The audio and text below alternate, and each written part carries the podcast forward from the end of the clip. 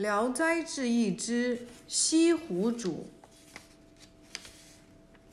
陈碧娇，字明允，河北人，家境贫寒，一直跟随副将军关婉、贾婉在军队中当秘书。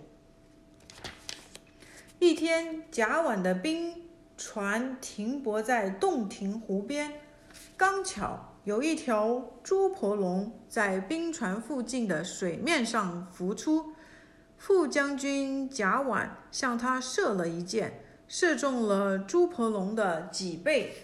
还有一条鱼衔着猪婆龙的尾巴不肯离开，也随着猪婆龙一起被捉住了。士兵被猪婆龙捕捞上了船，锁在船上的桅杆底下。朱婆龙奄奄一息，眼看就要死了。朱婆龙的嘴巴一张一合，似乎在恳求援救。陈明允动了恻隐之心，请求贾婉把朱婆龙放掉。陈明允身上正好带着金疮药，就试着涂在朱婆龙的伤口上，把它放进了洞庭水橱中。陈明允看见朱婆龙时而在水面飘起，时而又下沉，游了好一会儿，才潜入水中游走。过了一年多，陈明允从南方坐船回河北老家，途经洞庭湖，遇上大风，船被打翻了。幸亏陈明允抓住一只竹箱子，顺着波浪漂流了一夜。天亮时，竹箱子挂在了一只探进湖中的树杈上，他这才停下来。陈明允抓着树杈，吃力地爬上岸。这时见水面上飘来一个人，仔细一看，原来是他的书童。陈明允又奋力把书童从水里拉出来，一看书童已经淹死了，心里一阵阵悲伤。他面对着尸体，坐在湖边休息了一会儿。陈明允看前面是起伏的小山，青青的垂柳摇着细细的枝条，路上没有行人，也无法打听道路，只好人坐在那里。陈明允从天刚亮一直坐等太阳升到老高，也没有看见有人走过。心里空荡荡的，不知现在到了哪里，也不知道要到哪里去。忽然，他看见书童的四肢微微的动了一下，心里高兴，就跑去给他按摩。没过多久，书童大呕大吐，吐出了不少水，竟然一下子苏醒过来。陈明允把书童湿漉漉的衣服脱下来，摊在石头上晾晒。快到中午时才晾干穿上，但主仆两人的肚子咕咕直响，饿得实在难以忍受。于是陈明允在书童翻过小山，心急火燎地往前奔去，希望找到一个村庄。刚到半山腰，忽然听见有响箭的声音，陈明允十分惊疑，站住听动静。忽然有两个女郎。骑着两匹骏马，从对面飞一般的跑过来，马蹄声像撒豆子似的。两个女郎额头上都扎着红绸巾，发髻上插着插着尾雉尾，穿着锦绣的紫色衣服，腰里扎着绿色锦带，一个手持弹弓，另一个胳膊上套着架鹰的套袖。陈明允和书童越过山头，看见后面跟着几十个骑马的女子，在树林丛中打猎。女子都很漂亮，浑身上下的打扮几乎完全一样。陈明允不敢再往前走。这时有一个男子跟着女郎奔跑，好像是赶马的驾手。陈明允就凑在跟前，向他打听情况。驾手回答说：“这是西湖主在守山打猎，陈明允向驾手说明自己来到这里的原因，并且告诉驾手自己和书童肚子饿得很难受。驾手把自己的干粮袋解下来交给陈明允，嘱咐说：“你最好立刻离开这里，越远越好。要知道，冲撞了西湖主的大驾，就犯了死罪。”陈明允害怕了，带着书童赶紧下山。他突然看见山下茂密的林子里。隐约露出阁楼，以为是庙宇。走近一看，四周围着粉墙，墙外是一条小溪，朱红色的大门半开着，小溪上有一座石桥，通向大门。陈明允走过石桥，扒着大门一望，看见楼台连着楼台，高耸入云，那规模真比得上皇家花园。又像是富贵人家的园林。陈明允迟迟疑疑地进了大门，只见古藤遮路，花香扑鼻。走过几段曲栏，又进了一个院子。这个院子里有几十棵高大的垂柳，柳枝轻拂着朱红色的苇檐，山雀在欢快地吟唱，花瓣榆钱在清风中轻轻地。飘落，这赏心悦目的美景使陈明允觉得像是进入了仙境。陈明允穿过一个小亭子，看见有架高高的秋千，秋千索静静地挂在秋千架上，杳无人迹。他怀疑这个地方已临近姑娘所住的闺阁了，心中胆怯，不敢继续向前。不一会儿，陈明允听到大门外传来马蹄声，似乎还有女子的笑语。陈明允主仆两人急忙躲进花丛里。不久，笑语渐渐地靠近，听一个女子说：“今天打猎的运气不好，打的飞禽太少了。”又一个女子说：“若不是主公射下一只大雁，几乎是白白劳累了人和马。”又过了一会儿。几个红衣女子簇拥着一个女郎到亭子里坐下。女郎穿着短袖戎装，大约有十四五岁，头发浓密如云雾，纤细的腰肢似乎经不住风吹。就是用最漂亮的花、最美的玉，也不足以形容她的美貌。一群丫鬟，有的端茶，有的熏香。她们的服装像一堆光彩照人的锦绣。女郎坐了一会儿，就站起来，沿着台阶走下亭子。一个女子问：“公主鞍马劳累，还能打秋千吗？”公主笑笑点头。丫鬟们有的搀扶着公主的肩膀，有的搀着她的胳膊，有的帮她提着裙子，拿着绣鞋。搀的搀，架的架，把公主扶上了秋千。公主伸开雪白的手臂，抓住绳索，两脚一用力，像清洁的飞燕一样，霎时就荡进了云霄。公主打完了秋千，女子们将她扶下来，齐声说：“公主真是个仙人呐！”说完就嘻嘻哈哈的走了。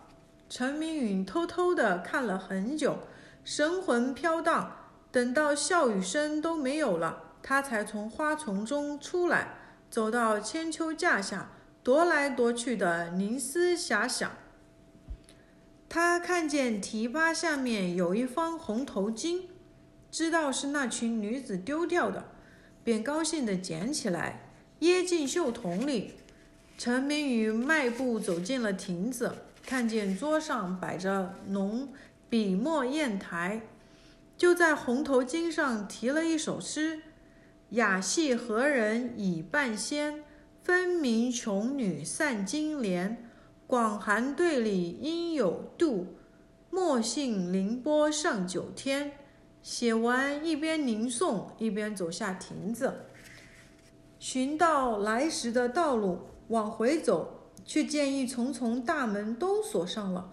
陈明允在门旁踱来踱去，没法出去，就返回来，把亭台楼阁几乎游遍了。一个女郎推开大门进了园园子，吃惊地问陈明宇：“你是怎么来到这里的？”陈明宇向丫鬟做了一个揖，说：“我是一个迷路的人，希望您能救我出去。”女郎问陈明宇：“拾到一块红头巾吗？”陈明宇说：“拾到一方，但已经被我弄脏了，怎么办？”说着，把红头巾拿出来。女郎大吃一惊，说：“你可死无葬身之地了！这是公主常用的头巾，你涂得脏兮兮的，我怎么替你解脱？”陈明宇大失大惊失色，哀求女郎代为求情免罪。女郎说：“你偷看宫廷的景情景，已经罪不可赦。念你是个文雅的书生，本想私下放你走，可你又自己作孽，我还有什么办法？”说完就慌里慌张拿着头巾走了。陈明允心里蹦蹦蹦直跳。身上吓得起了一层鸡皮疙瘩，又恨自己没长翅膀，只有伸着脖子等死。过了很长时间，那女郎又来了，悄悄地祝贺他：“你有活的希望了。”主头把公主把头巾看了三遍，脸上笑盈盈的，没有愤怒。也许能放你走，你千万不要攀树跳跳墙，被人发现。就不能饶恕了。这时天已经黑了，命运是凶是吉还不能确定。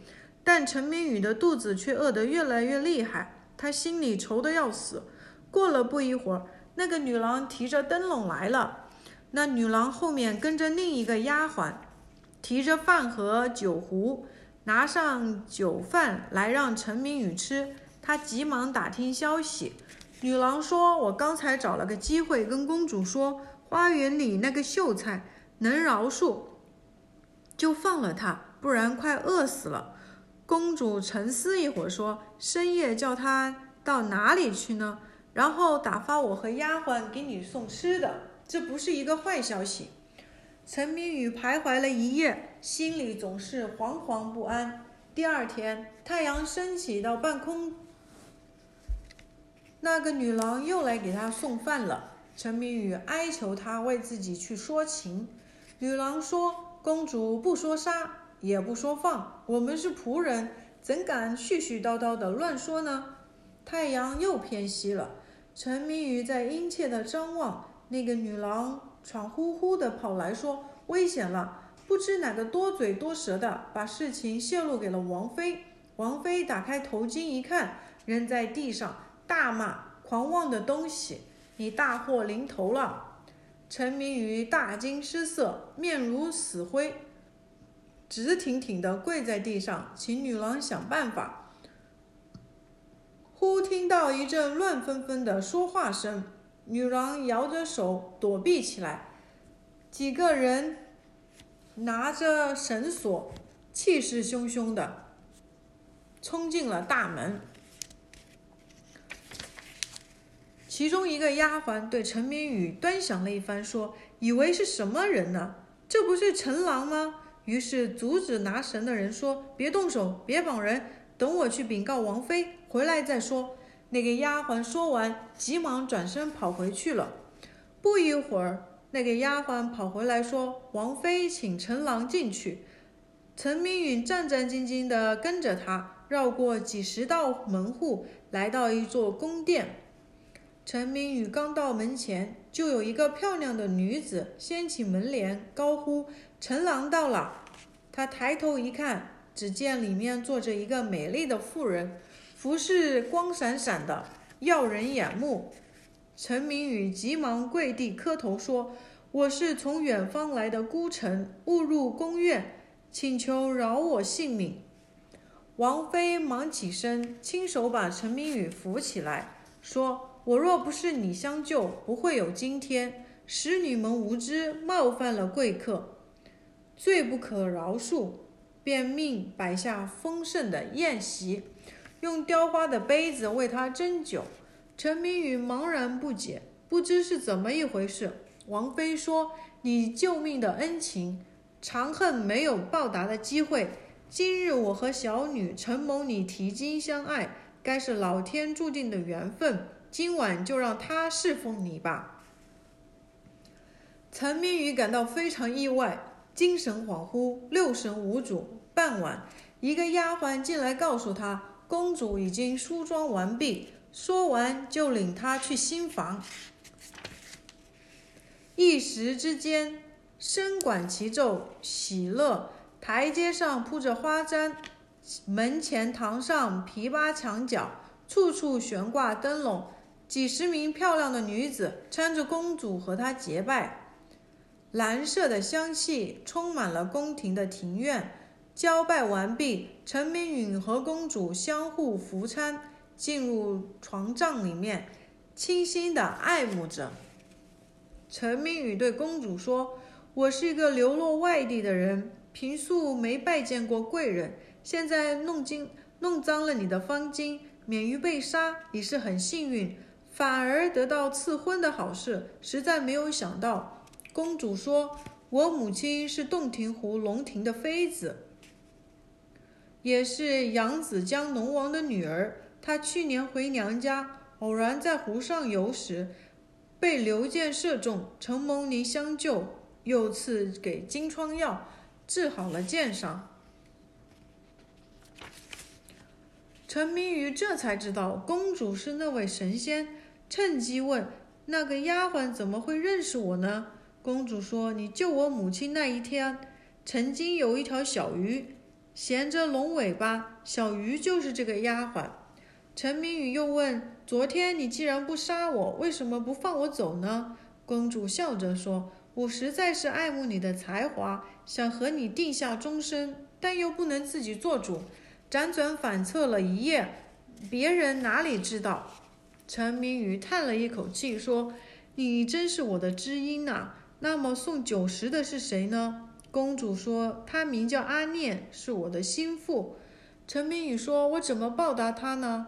公主笑着说：“从今往后，她服侍你的日子长着呢，慢慢再报答也不晚。”陈明宇又问：“大王在什么地方呢？”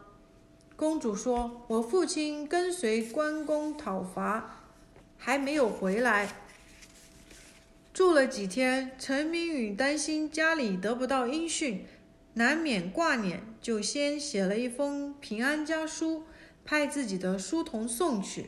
家里的人听说陈明宇在洞庭湖里翻了船，老婆孩子已穿白戴孝一年多了。书童到家里报信，才知道没有淹死，但是音讯隔离，始终怕他难以回来。又过了半年，陈明宇突然回来了，穿的衣服、用的车马都很华丽。行囊里装满了珠宝，陈明宇变成了巨富，家财万贯，日子过得格外阔气，官僚富豪都赶不上他。陈明宇在七八年的时间里有了五个儿子，他天天宴请宾客，家里吃的、住的、用的都铺张豪华到了极点。有人问他经历，他就如实的把洞庭湖遇仙的事给人说了。有个叫梁子俊的人，是陈明宇儿童时代的好朋友，在南方做官十几年，回家路过洞庭湖，看见一只画船，雕栏红窗，笙歌悠扬，在烟波浩渺的湖面上慢慢的回荡。船舱里的美人时常推开窗子向外眺望。梁子俊朝画船上望，看见一个青年没有戴帽子，盘腿坐在上面，身边有一个十五六岁的美貌女子正在给他按摩。梁子俊心想，这一定是湖北襄阳一带的达官贵人，但侍奉人员很少。待仔细一打量，原来是陈明宇。梁子俊不禁靠着栏杆，高声呼唤陈明允的名字。陈明允听到喊声后，忙叫人停船。到船头上看见了梁子俊，就邀请他来到自己的船上。梁子俊见船上摆满了都是吃剩的酒菜，酒气味还很浓烈。陈明允立刻命人把残席撤下。不一会儿，三五个漂亮的丫鬟捧上酒，沏上茶。摆开宴席，满桌 toàn 是山珍海味，都是从来没有见过的东西。梁子俊惊讶地说：“十年没见面，老兄怎么就富到了这种程度？”陈明允笑着说：“你小看我，穷书生不能发迹吗？”梁子俊问：“刚才和你在一起饮酒的是什么人？”陈明允笑着说：“是我妻子。”梁子俊又不明白，问：“你带着家眷要到哪里去呢？”陈明允说：“到洞庭湖西岸去。”梁子俊还想问问他，只见陈明允奉命奏乐劝酒，话音刚落，乐器就如撼天雷一样响起，歌声伴着乐器嘈杂一片，再也听不到谈笑的声音。梁子俊看见桌前站满了漂亮的美女，趁着酒醉，大声说：“明允公能叫我真痛快一番吗？”陈明允笑着说：“先生喝醉了，但是我有一笔足够买个美妻的钱，可赠送给老老朋友。”于是叫丫鬟送上一颗珍珠，说：“你有了这颗珍珠，就是绿珠那样的绝代美人，也是不难买到的。现在送给你，表明我不是吝啬。”陈明宇说完，站起来告别说。小事紧急，不能和老朋友长时间的欢聚了。陈明宇把梁子俊送回船去，便命仆人解开缆绳，船开走了。梁子俊回到故乡后，到陈明宇家里探望，见他正和客人一起喝酒。梁子俊心里更加疑惑不解了，问道：“你昨天还在洞庭湖，怎么回来的这么快呢？”陈明宇回答的回答说。没有的事，梁子俊就讲了在洞庭湖上见到的情景，在座的人惊讶异常。陈明宇笑着说：“你肯定是弄错了吧？我难道会有分身术吗？”大家都觉得十分奇怪，但也始终不明白是什么缘故。后来，陈明宇活到八八十一岁去世，出殡的时候，众人因陈明宇的棺材很轻而感到惊讶。众人打开棺材一看。里面根本没有陈明宇的尸体，只是一口空棺材。